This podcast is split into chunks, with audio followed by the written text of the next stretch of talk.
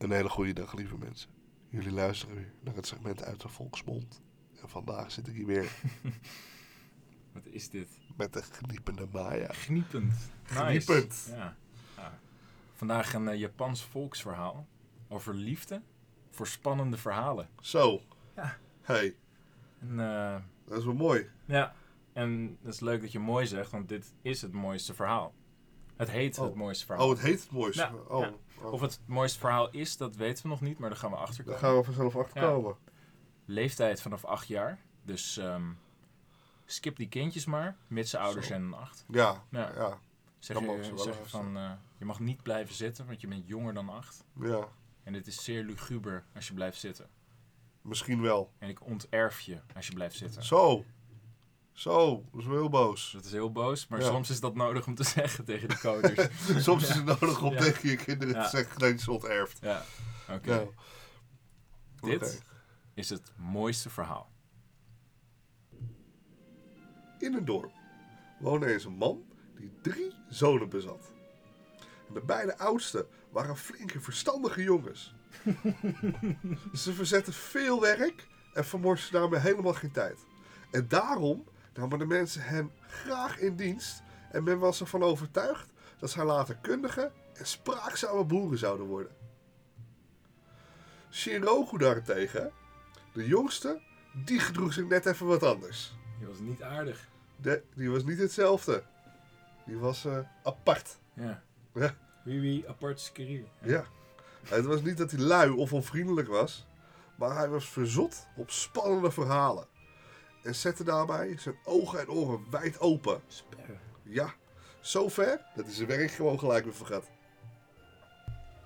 En als het reizende toneelsgezelschap in het dorp kwam, dan het laatste geld dat in het huis was, besteedde Shinroku op plaatsenkaartjes. En als er geen geld was, dan verkocht hij rustig wat hij had, om alsnog gewoon die kaartjes te kunnen kopen. Tevergeefs probeerde zijn vader hem op te sluiten. Maar die jongen die vond altijd wel een mogelijkheid om te ontsnappen.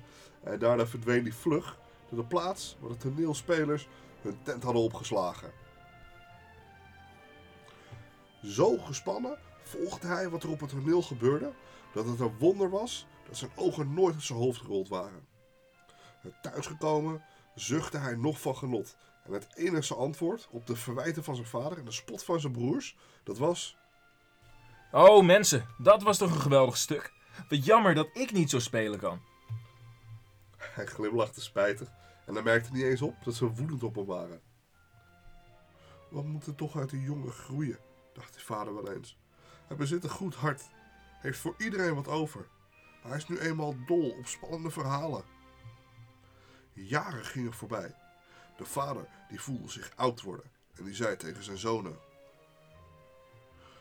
Jullie hebben nu de leeftijd bereikt dat je eens in de wereld kunt rondkijken voordat je hier zelfstandig aan het werk gaat.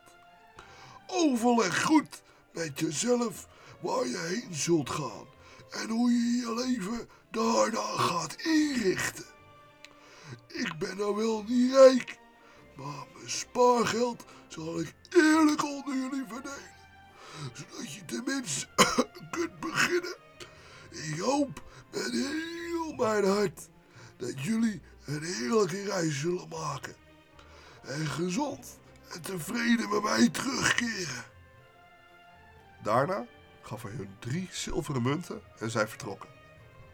Met stevige sandalen aan hun voeten en een volgepakte reistas gingen de broers op weg. Witte wolken dreven door de blauwe lucht en vrolijk gestemd bereikten zij hun eerste kruispunt. Ja, wacht eens even. Zei de oudste. Eenmaal moeten wij toch scheiden. En onze vader wil dat wij zelfstandig op reis gaan. Laten wij dus hier afscheid nemen, broers. En die anderen, die hadden er niets op tegen. Helemaal niks. Niks. Niks. Ze Gewoon bogen. nada. Ja, Helemaal niks. helemaal nothing. Niks op tegen. En ze bogen en ze wensten elkaar veel geluk toe en gingen op pad. De oudste die ging naar links, de middelste naar rechts. Rechts. En de jongen, die liep rechtuit, Vooruit. zijn neus achterna. Hij zong van plezier. Eindelijk vrij. En hoeveel spannende verhalen zou je in de wijde wereld wel niet te horen krijgen? Shinroku liep door het bos En hij merkte dat de weg steeds steiler werd. De duisternis die begon al te vallen. En hij zou deze berg toch over moeten. Wilde hij het Dispenzendorp bereiken. Maar waarom eigenlijk, dacht hij zorgeloos. Ik ga gewoon onder een boom in het gras liggen vannacht. Ja. Voor de kou legde hij wat takken met bladeren over zich heen en hij sliep toen dadelijk in.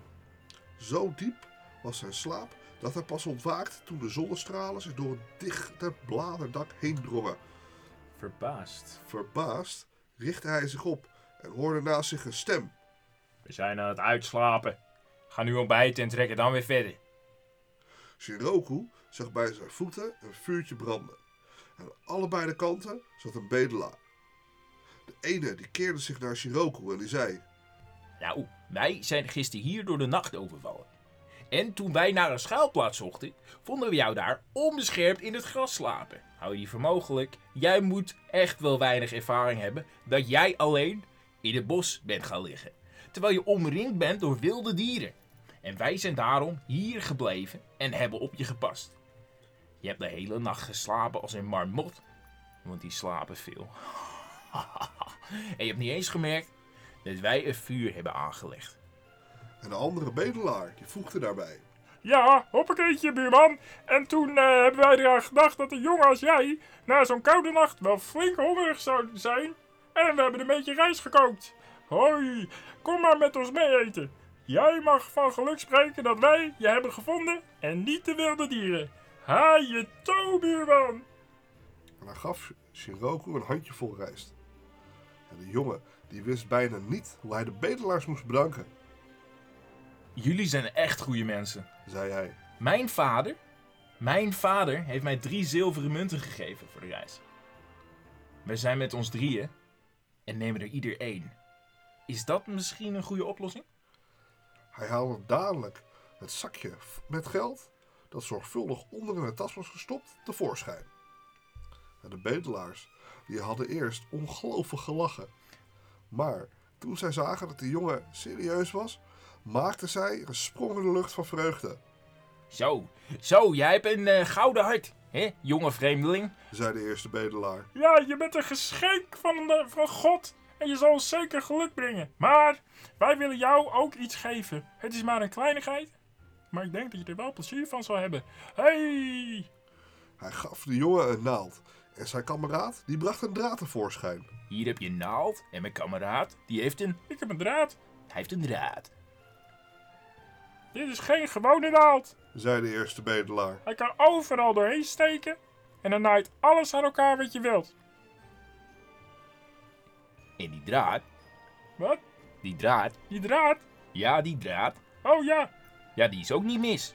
Vulde de tweede aan. Je kunt zo lang naaien als je wil. En er komt nooit een eind aan. Komt er nooit een eind aan? Nee, maar dat weet jij, dus dan moet je niet naar de bekende weg gaan vragen, buur. Oké, sorry. Shinroku die dankte hartelijk voor de geschenken. Hij boog diep voor de bedelaars en hij ging op weg. Deze voeren hem door hoge bergen en door diepe ravijnen.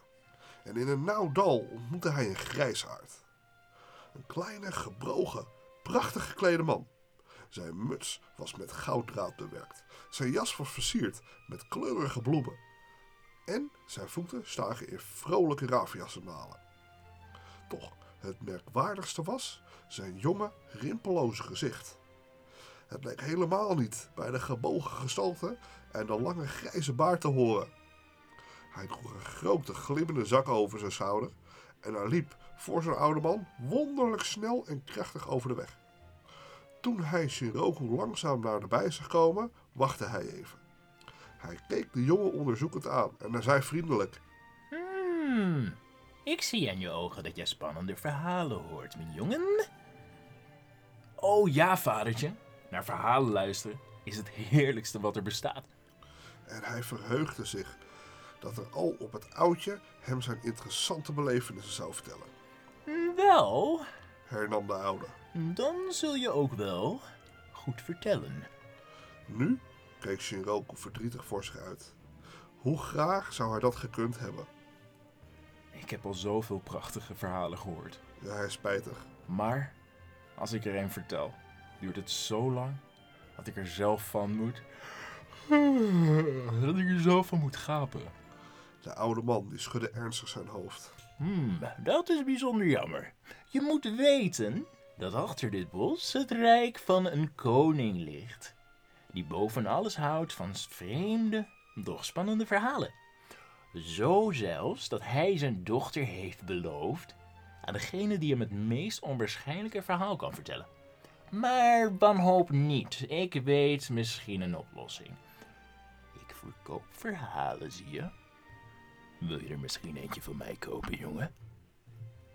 Graag, vadertje. Maar dan moet ik je wel vragen, wat kost zo'n verhaal? Ach, ik zie dat mijn goedkope verhalen verkocht zijn. Er is nog maar één in mijn zak. Maar dat is de duurste. Maar het is ook het mooiste van allemaal. En het kost één zilveren munt. Dat is toevallig. riep Siroku opgelucht. Van het geld wat mijn vader mij meegaf voor de reis, is nog precies één zilveren munt over. Maar toen aarzelde hij. Kijk, als ik hem uitgeef, dan bezit ik helemaal niks meer. Wat denkt u, vadertje? Zal dit verhaal mij geluk brengen? Ja of nee? Twijfel daar maar niet aan. Verzekerde de man hem. Hoe zou een verhaal van een hele zilveren munt nu iemand teleurstellen? En zo gaf Shiroku zijn laatste zilveren munt aan de oude man. En deze hief zijn zak heel hoog en kneep hem toen vlak voor Shiroku's oren in elkaar. De jongen die hoorde een licht geruis en het verhaal dat op de bodem van de zak had gelegen. En dat was in zijn oor verdwenen. De oude man die nam zijn zak op en vroeg. En jongen, is het verhaal naar je zin? Shiroku die schudde verbaasd zijn hoofd. Nou, dit is wel een hele vreemde geschiedenis. Hij boog diep voor de grijsaard en liep zo vlug mogelijk naar de stad waar de koning woonde. Hij was zo verdiept in het verhaal dat hij helemaal niet meer op de weg lette. Hij struikelde vaak en viel een flinke buil op zijn hoofd. Maar bereikte tenslotte toch het paleis van de koning. Koning, eh, koning wie eigenlijk? Nou, de koning, De koning. de koning, want die woonde daar. Is dat misschien de van King Papermunt? Is dat hem? Nee. Dit, dit, Maar hoe weet je dat dan? Want je zegt wel zo snel want nee. dit, dit is de Japanse koning. is misschien de Japanse King Papermunt. Ja, dat kan wel. Oké. Hé, hey, hey, eh, wie is daar? vroeg de wacht toen Shiroku op de poortdeur klopte. Ik heet Shiroku. En ik ken het mooiste verhaal in heel Japan. En dat wil de koning horen, dus daarom wil ik het aan hem vertellen. Hij werd dadelijk binnengelaten en voor de koning geleid. Wel, vreemdeling. Men heeft mij verteld dat je een heel vreemd verhaal kent. zei de koning. Begin maar dadelijk, zodat ik je kan zien of je ons niet voor de gek zal houden. Je weet welke beloning ik je geef. Maar als het verhaal mij te lang duurt, dan zal ik je kop eraf slaan. Ho! En Shiroku die schrok zichtbaar. Maar hij kan nu onmogelijk nog maar weglopen. Dus hij begon maar gewoon het verhaal uit de zak van de oude man te vertellen. Heel lang geleden groeide er ergens een eik. Het was een bijzonder grote boom, zoals ze nu niet meer bestaan. Zijn takken reikten van de provincie Etsigto tot aan het eind van eiland Sado. En de stam was zo dik, 333 vademen. Drie voet, drie duim. De koning die zei verwonderd. Dat was inderdaad een hele bijzondere boom. Maar Shiroku die liet zich niet afleiden en die vertelde verder. En hij was niet alleen. Buitengewoon breed, maar ook ontzettend hoog. Echt super hoog. Super hoog. 333 vademen. Weer viel de vorst hem in de rede. Hoe kon jij soms weten hoe hoog die boom was? Heb jij hem soms gemeten? Hè? Als, zo, als die boom zo hoog was, ben je er dan ingeklommen? Als die boom daadwerkelijk zo hoog was, dan kon je er niet inklimmen, dus dan kan je hem niet meten.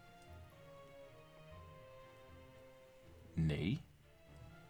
Zelf heb ik hem niet kunnen meten. zei de jongen. Maar zijn kroon groeide tot in een andere wereld. En daar leefde eens een erg nieuwsgierige man. Deze liet de eik niet met rust. En op een dag klom hij erin.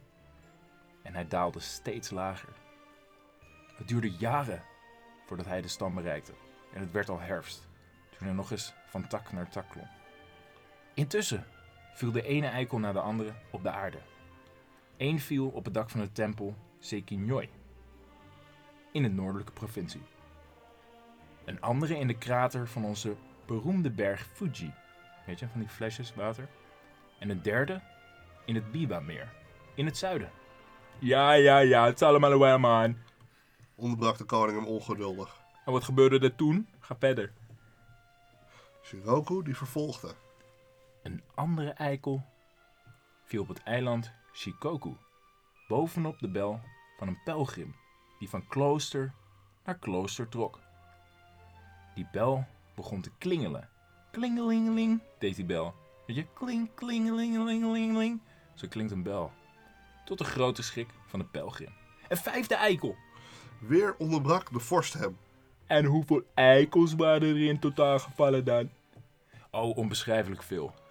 Ging Shiroku onverstoorbaar verder. Het waren er precies 3.333.333. En iedere eikel van die 3.333.033 heeft zijn eigen geschiedenis. De vorst die keek hem ongelooflijk aan. Maar even terug, hè. Hoe heb jij dat in godsnaam kunnen, kunnen tellen, al die eikels dan? Hè? Shiroku die, ver- die zweeg verbluft. Hij kende weliswaar van iedere eikel geschiedenis. Maar bij alle verhalen die uit de zak in zijn oor gestroomd waren, was er niet één over het tellen van de eikels. In zijn verbeelding zag hij hoe de beul zijn kop zou afslaan. En plotseling dacht hij aan de geschenken van de bedelaars, Ach heer, dat was heel eenvoudig. zei hij vlug. Ik heb ze met mijn naald allemaal op een lange draad gekregen. En zo kon ik ze toch heel secuur en precies tellen. Nu werd de koning werkelijk boos. Verstroomd riep hij uit. Ah man, praat toch geen onzin, joh. Zo'n lange draad bestaat niet. In de hele wereld niet. Zelfs niet voor een miljoen eikels. Rustig haalde Shinroku zijn naald en draad tevoorschijn en gaf ze aan de vorst. Alsjeblieft, edele heer. En als u mij nog niet gelooft, dan zal ik met plezier alle bloemen in uw tuin tellen. Toen wierp hij naald en draad in midden op een bloeiende kroon van een kersenboom. Op datzelfde ogenblik klonk vanuit de tuin een verschrikkelijk geschreeuw. En daarna viel er een slag alsof er iets heel erg zwaars op de grond viel. Geschrokken liepen allen naar het venster om te zien wat er gebeurd was. Onder de bloeiende kersenboom lag een rover die een pijnlijk vertrokken gezicht had. De naald die Shiroku uit het venster had geworpen was rechtstreeks in zijn hart gedrongen. Zo, Ja, en had hem uit zijn veilige schuilplaats naar beneden doen sto- storten. Het was een onmenselijk vrede rover. Alle mensen, zelfs de koning, hadden diepe angst voor hem. En juist deze dag had hij uitgezocht om het paleis binnen te dringen. En de koning en al zijn familieleden en bedienden te doden. Maar de wondernaald van de bedelaar had deze verschrikkelijke daad voorkomen. Dankbaar gaf de koning zijn dochter aan de jonge vreemdeling tot vrouw. En zo zien we dat de liefde voor spannende verhalen en een goed hart de jongste van de drie broers toch geluk heeft gebracht. en zo zijn we aan het einde gekomen van weer een nieuw sprookje. En, en het was een leuk sprookje, echt, ik vond hem echt leuk. Ik vond hem leuk, hè? En jij ook? Ja, ik vond hem leuk. Ik vond het een hartstikke mooi verhaal. Ik weet niet of ik het allermooiste verhaal vond, maar ik vond het wel een mooi verhaal. Ja. Ja. Het mooiste verhaal Ja, was dit. ja, Zo was- heette het. ja zo heette het. Zo. Dat is weer eens wat anders dan Gebroeders Grimm. Ja. Hè? hey. Een Japans volksverhaal over liefde voor spannende verhalen. Ja. Een jongen krijgt in ruil voor een zilvermunt van een oud mannetje het mooiste verhaal van heel Japan. Ja.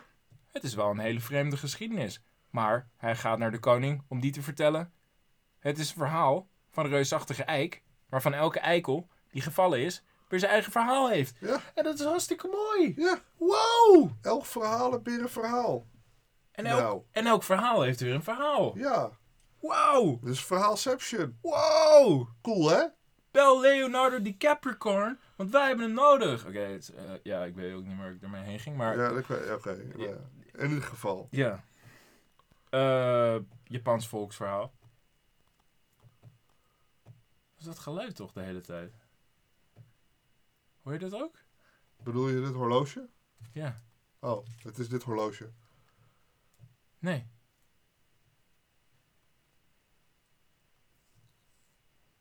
Hoor de wind waait door de bomen.